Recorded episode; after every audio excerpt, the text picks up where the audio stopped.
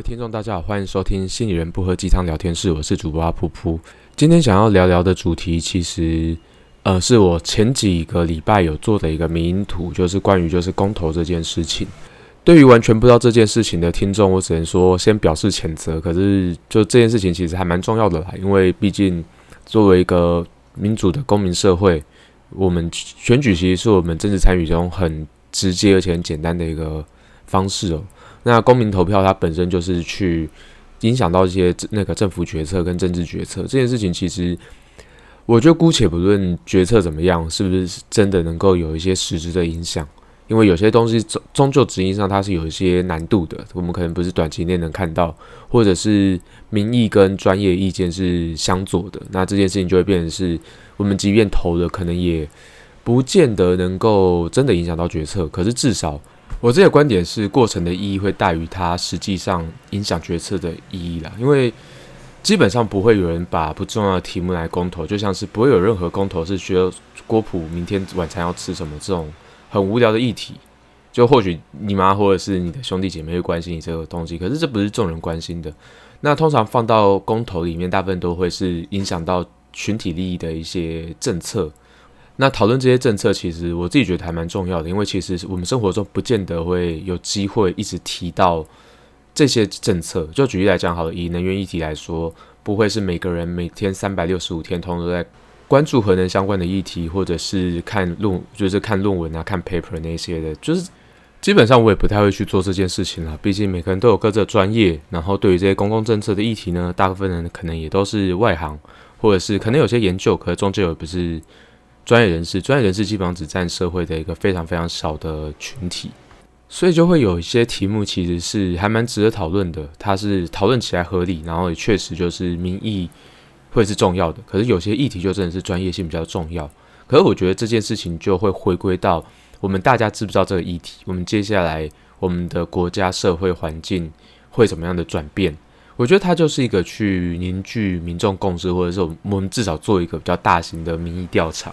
虽然这东西就跟公投的本意不太一样啦，因为有些事情是真的讨论起来由由民众来决定，其实是一件很危险的事情。我觉得最直接的一件事情就是核能这个议题，就是能源议题的话，基本上它毕竟是一个非常专业，包含就是环境评估，包含。就是放射线处理的问题，然后包含就是能源到底台湾需要多少度电，然后还有就是什么碳排当量啊，或者是那些有的没的数据这一块这一块我认真讲，就是上述这些名词我自己都不是很懂了。那就是或许有些听众是专家，就是你们很懂。那可是放到一般民众呢，我在想就是有很多词其实大家就是哦我有听过，或者是我这什么东西我完全没有概念。我们先姑且不论提案人他的。目的是什么，或者他的期待是什么？可是我觉得这东西放到民众的角度来讲的话，就是强迫大家去做一些功课，我们去来了解一些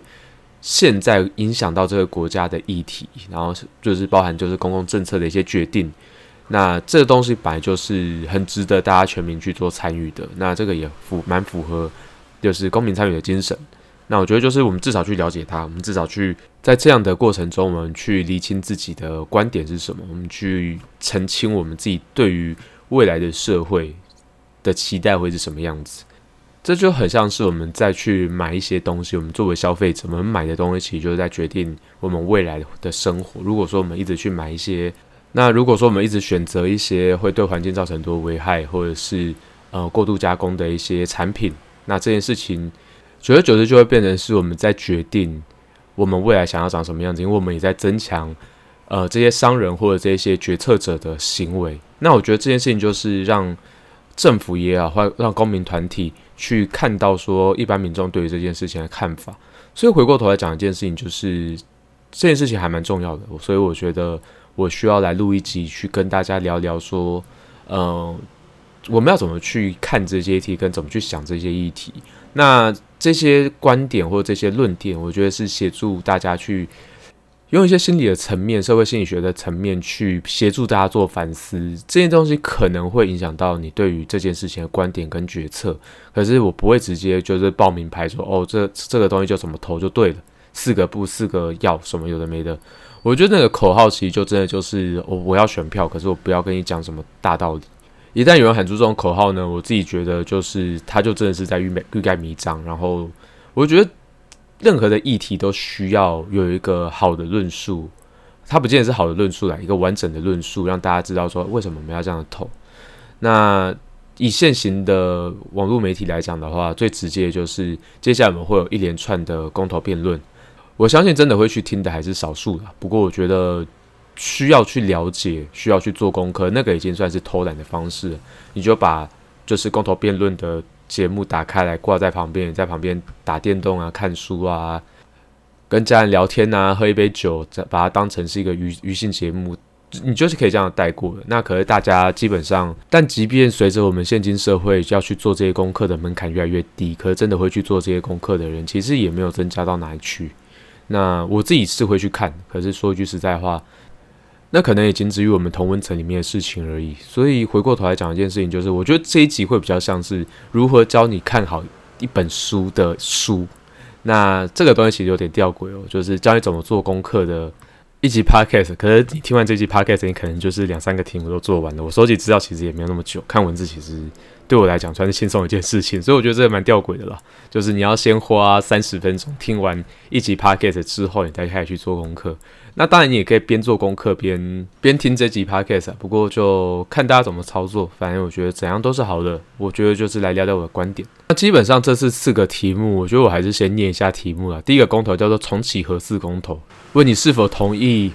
核四起风，然后重新商转发电这件事情。那第二个公投叫反来出进口公投，那是否同意政府全面禁止进口含瘦肉精及其制品？再是公投榜大选公投是否同意公投成案后应与选举同日进行？然后是真爱早教公投是否同意中油第三液化天然气接收站迁离桃园大潭早教海域？那如各位所听到哈，这四个公投里面没有一个跟心理学有关的。这次毕竟这次呃婚姻平权公投或者是就是性性别平权公投之类不在这次的公投范围内哦，所以我觉得在心理学专业上面，我觉得。我好像能够发言的东西其实是不多的。那我基本上还是秉持着，就是我是什么专业，我的专长是什么，做多少研究，说多少话。那当然也不是每个人都会遵守这个原则啊。不过这算是一种个人的一些坚持，这样子。所以基本上我再去对这四个题目所提供的看见或观点，基本上就是公民意见，它不是作为我心理学的专业背景去谈的这些事情。所以我基本上不会在这集里面去提到说我对于重启核四的看法是什么，对于来出的看法是什么，我对于就是公投榜大选的观点是什么。我觉得会比较针对是我们要怎么去想这些观点。我刚刚提供大家的资讯获取来源是我们可以从公投辩论里面去得到一些资讯，去选择我们想要支持哪一边这件事。可是说一句实在话，就是那个已经是别人啃过的生肉了，是别人提供的观点，他整理的资料。那当然会带有一些他自己对于这些事情的观点，或者他自己的个人经验，甚至他自己所做的研究，他觉得哪个是最好的。那他的最好，他的利益不见得会跟你的利益一样。所以其实就回过头来讲一件事情，就是我们要怎么样去收集这些资料，我们要怎么样形成自己的论点，或者是我们要怎么样反过头来讲去检核自己的论点是不是有什么样的迷思或偏误。我觉得这个会是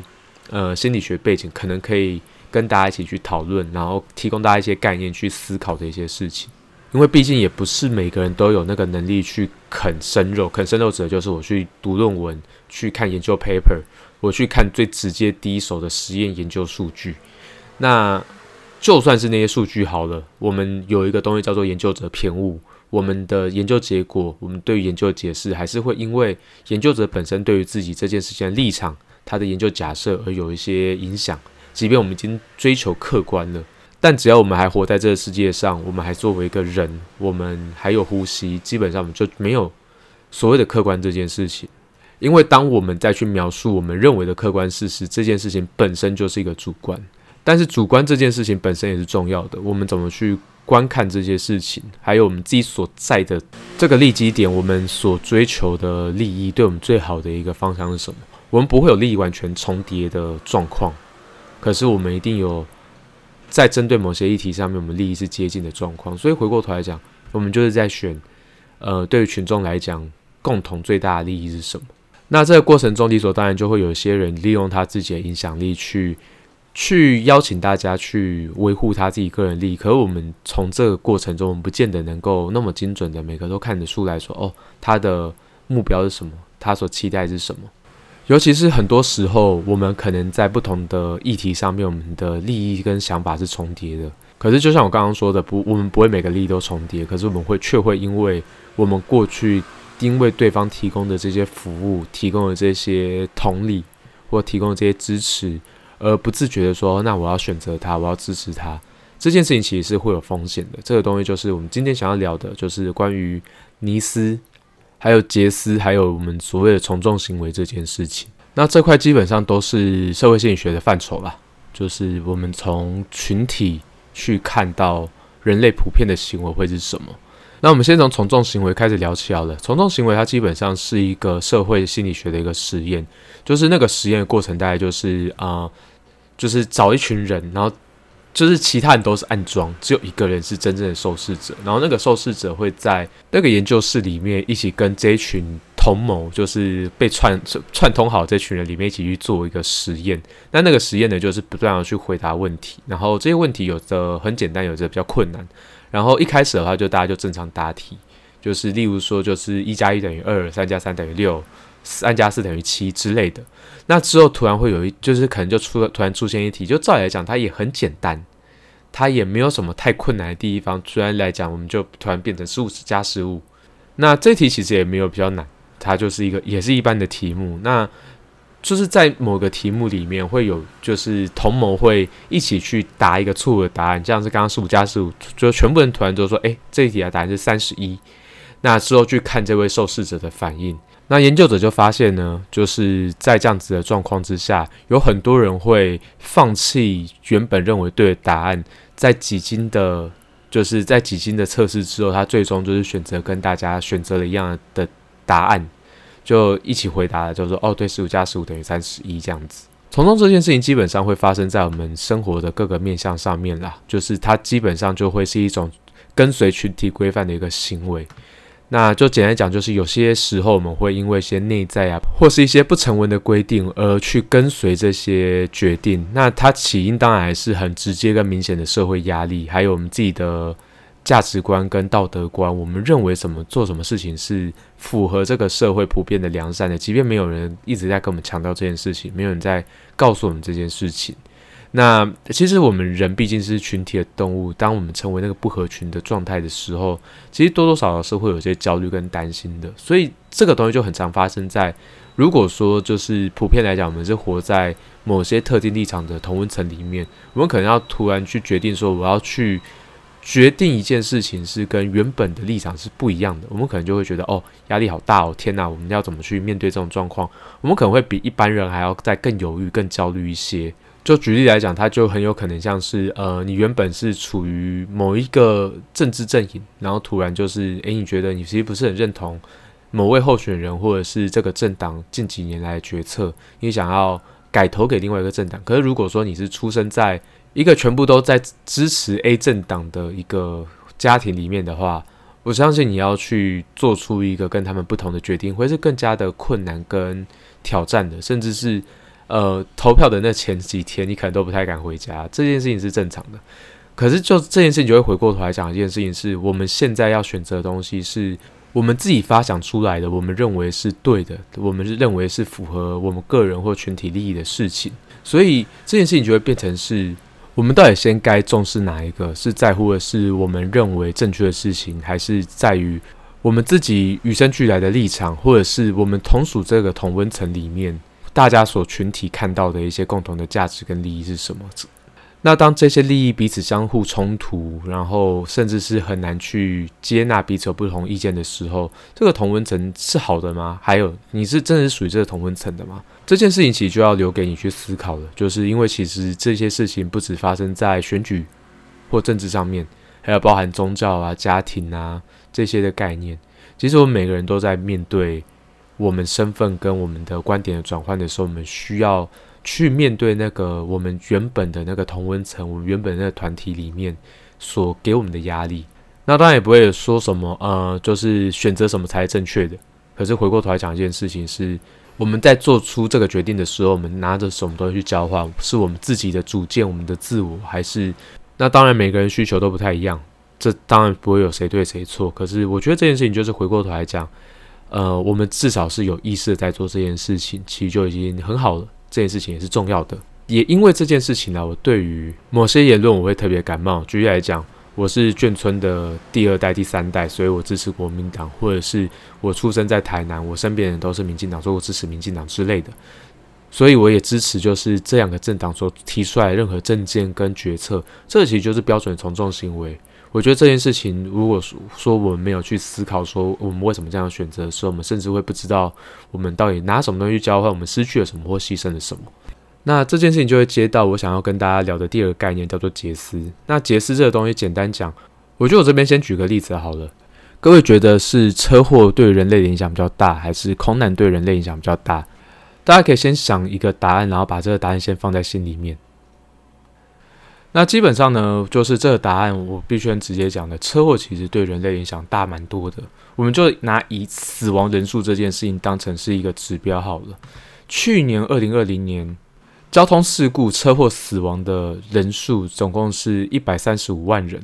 那基本上，二零二零年是因为疫情的关系嘛，所以我们基本上飞机是停飞的。我们拿就是二零一八年是全世界近五年内可能是非常安全、影响最大的一年哦。那一整年总共有十五起的飞行意外，总共五百五十六人死于空难。当然，以死亡人数作为影响的指标，可能是有一些有失公允的地方。可是我这边想要去。阐述的一件事情，其实主要会是我们对于一件事情的印象跟概念，很常会受到第一个就是发生频率跟发生严重度，而对我们产生一些判断事情上的影响。就举空难跟车祸这两件事情去做比较好了，因为我们对于空难发生的严重度，其实它每次发生当然就严重的超乎想象了。基本上能从空难中活下来的人，基本上是极少数中的少数。那相较之下，车祸可能会是我们日常中很常发生的事情。我们很容易因为就是这件事情特别严重，或者这件事情发生频率特别高，而对这些事情特别印象深刻。空难是空难是因为它发生的严重度都很高，所以我们而特别有印象的状况。那如果说是因为频率比较高而让我们有更深刻的印象的，我觉得最直接的例子应该就是你觉得是粤语比较，还是福建语系的，就是我们所谓闽南语比较普遍。那因为我们生活在台湾，我们可能会不自觉就讲说，嗯，应该是闽南语吧。那可是如果说你去问广，就是广州地区啊，或者是香港地区，他们可能会反过来去讲说，哦，应该会是粤语比较普遍。那这两个方言到底谁比较普遍，其实并没有那么重要啦。因为其实如果大家有发现的话，明明客观事实只有一个，可是会随着发生频率比较高，他们情境普遍来说。一个可能比较常听到有人在讲闽南语，一一另外一个社会可能是比较多人听到他在讲就是粤语或客家话，而就对这些一个客观事实，明明 C 比较多这件事情是一个很客观的数据，只要统计数据大家就知道。可是大家会因为这件事情发生频率而开始有一些定见。如果说我提供的数据就是客观数据是跟事实不符的时候，我们人通常也会有一些冲击啦。然后可是。杰斯也并不是说不好，因为我们人本来就会是随着时间，随着一些我们的生活经验，我们开始去储存一些应对的策略，而加速我们对于这件事情的一些判断。所以提到杰斯这个概念，其实也不是说我们一定要说什么哦，我们不能有成见，我们不能有刻板印象，我们不能有偏见，这些东西难免都会形成。我觉得有也是人之常情。可是我觉得，当我们要去做一个决策，去去思考一个论点的时候，我觉得不妨就先去大家去想想看，我们这个论点是怎么来的？是听别人说的吗？还是我们大家身边的人都这么说？我自己有没有思考过，或者是我自己有没有查过资料？那这些东西实际上对我们的影响，它的客观数据可能有哪些？它客观资料有哪些？谁提供的资料是比较真实、比较接近我们所谓的就是实证逻辑的？还有哪一些人是基于自己个人的偏见、个人的成见？我觉得这个东西其实大家是可以借由。揭示这个概念，去想想看，它到底是不是因为这个论点比较常出现在我们的身边，所以我支持这个论点，还是说你看到了某个让你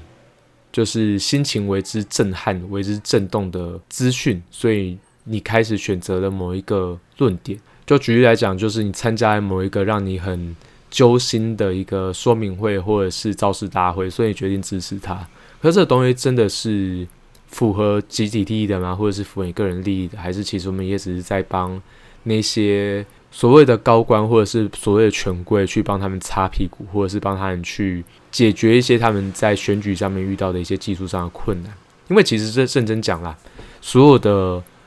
竞选活动其实都在操弄这件事情，他要么就是高频率的在你面面前曝光，然后让你有一种很直觉就是他的感觉；要不然就是他让他少量的曝光可以让你非常印象深刻，然后让你觉得说哦，好像可以试试看，好像你会更喜欢他，更愿意去接受他的一些观点跟政见。那这些东西说直白一点，它就是一种操弄。事事实上，有什么东西不是操弄？可是我们自己能够看得出这些操弄。我们才有机会去摆脱这些操弄的枷锁跟框架，我们开始去拿回自己思考的权利跟发言的权利哦。这件事情我觉得会是尤其重要的。之所以会想要提供大家这样的资讯，其实这个跟我自己的个人立场有点关系。我觉得我需要去接受这件事情，因为我自己本身是在眷村长大的，我自己有看过很多就是铁杆深蓝的一些长辈，他们对于。就是民进党很多的一些偏见跟有一些他们固着的想法，就觉得就是呃，就是蓝色阵营都是香的。这些事情其实早年是真的有影响到我的一些决定啦。然后，可是就随着我自己念书念了越来越多年，我开始看得懂选举公报他们在提什么，我开始有能力自己去想自己的论述的时候，我其实就没有很 follow 他们了。这个对我来讲就是一个角色跟观点的移动跟位移。我开始去思考说。支持哪一边对我来讲是有利的，那基本上就不会是因为他是什么党，所以我投他；因为他有谁的支持，所以我投他。这个终于就不会是我重点，而是他到底过去的绩效怎么样，他到底提出了什么证件，这些证件到底是在画大饼，他过去执行的效益怎么样？这件事情可能才会是我所关注的事情。这个概念可能就回到杰斯的这个观点里面去哦，就是有时候我们就认为说，哎，我们选他就一定是对的。那这个东西到底是因为这个人他所做的事情，他的能力而导致他对，还是这是一个随机事件？就举个例子来讲，好了，假设是我们第一次玩骰子这个游戏，我们前面六次都直到六点。我们可能就会开始相信说，诶，直到六点可能是一个正常现象，可是它几率只有六分之一。可是当有一天我们骰子直出来不是六的时候，我们可能会觉得说，哦，这应该是什么意外？我们还在傻傻的等，说他下次一定还会再直出六。可是重点就是连续六个六，基本上它是一个很低的几率，就刚好被你塞到了。搞不好之前那个才是意外，现在这个才是正常状况。我们当然是会有我们自己的主观情感所驱使我们去做的这些决定。可是回过头来讲一件事情，当我们没有办法去冷静思考一些客观的数据的时候，他可能过去做了一些很了不起的事情，我们以为他做出这些了不起的事情是正常现象，可是殊不知，我们以为的这些正常现象是他偶一为之的状态。那我们是不是要就要去思考说改变策略呢？就举个例子来讲，好的，就是前几个月长荣一直在狂飙狂涨。那它基本上是紧急循环股啦，所以它这样的涨其实是一个非常反常的一个状况。那当它现在没有涨了，或者是现在已经趋缓了，最近好像涨起来了，就是我们不是在聊股票的，可是就回过头来讲一件事情，就是到底哪个才是它的普遍现象跟正常现象？它现在涨，你以为是正常的，或许是偶尔才会发生一次那种零点零几趴的那种暴击的几率，那会不会反过来？那会不会有一天有一个无足轻重的人？他提出一个很好的证件，可是我们却因为他过去的表现不好，所以我们选择不要支持他呢？可是他这次搞不好就是他能够好好表现的一次。那我觉得这几个概念最核心的一个点就是，如果我们不去思考说我们支持那个候选人或支持那个证件，他的原因、他的理由到底是什么，那我们很有可能会一直去把票投给一个不可能存在的理想跟幻想里面。那最终就是这个社会会被这些理想跟幻想给拖垮，而我们这样不断的把这些未来托付给一个随机的事件，或者是托付给某一个某个政党或某群政治人物，或是某个政治理念，其实它本质就跟我们一直去因为这些政治操弄、这些选举的操作，这些事情的本质，可能跟我们处在一个独裁的社会、独裁的国家没什么太大两样因为其实说真的。一个独裁的国家，大部分也是用各式各样的手段去控制人民的思想，可能差别只有就是我的手段是是暴力的，我是比较软性的一些操作或催眠，还是我是比较强硬的，你不投给我，就他妈下个月把你全家给枪毙。那中间的差别可能会只剩这个。那可是当我们开始有那个思考的空间，有那个思考的能力的时候，这个东西就老生常谈了。我们有独立思考的时候，那基本上这个民主社会的运行，它才会是更顺畅，然后更和谐，同时它也会更进步。以上就是我对于这次公民投票的一些观点，那提供给大家思考。基本上我们这一台还是不会去做我支持哪个题目，不支持哪个题目的这种政治表态，因为我觉得我支持什么不是重点。可回过头来讲一件事情是。呃，民众有没有办法去判断、去思考，说哪个是对自己好的？这件事情可能会比哪个 KOL 讲什么还要来重要很多。那以上就是这集全部的内容。那感谢大家收听，我是主播阿噗噗，祝大家有美好的一天，拜拜。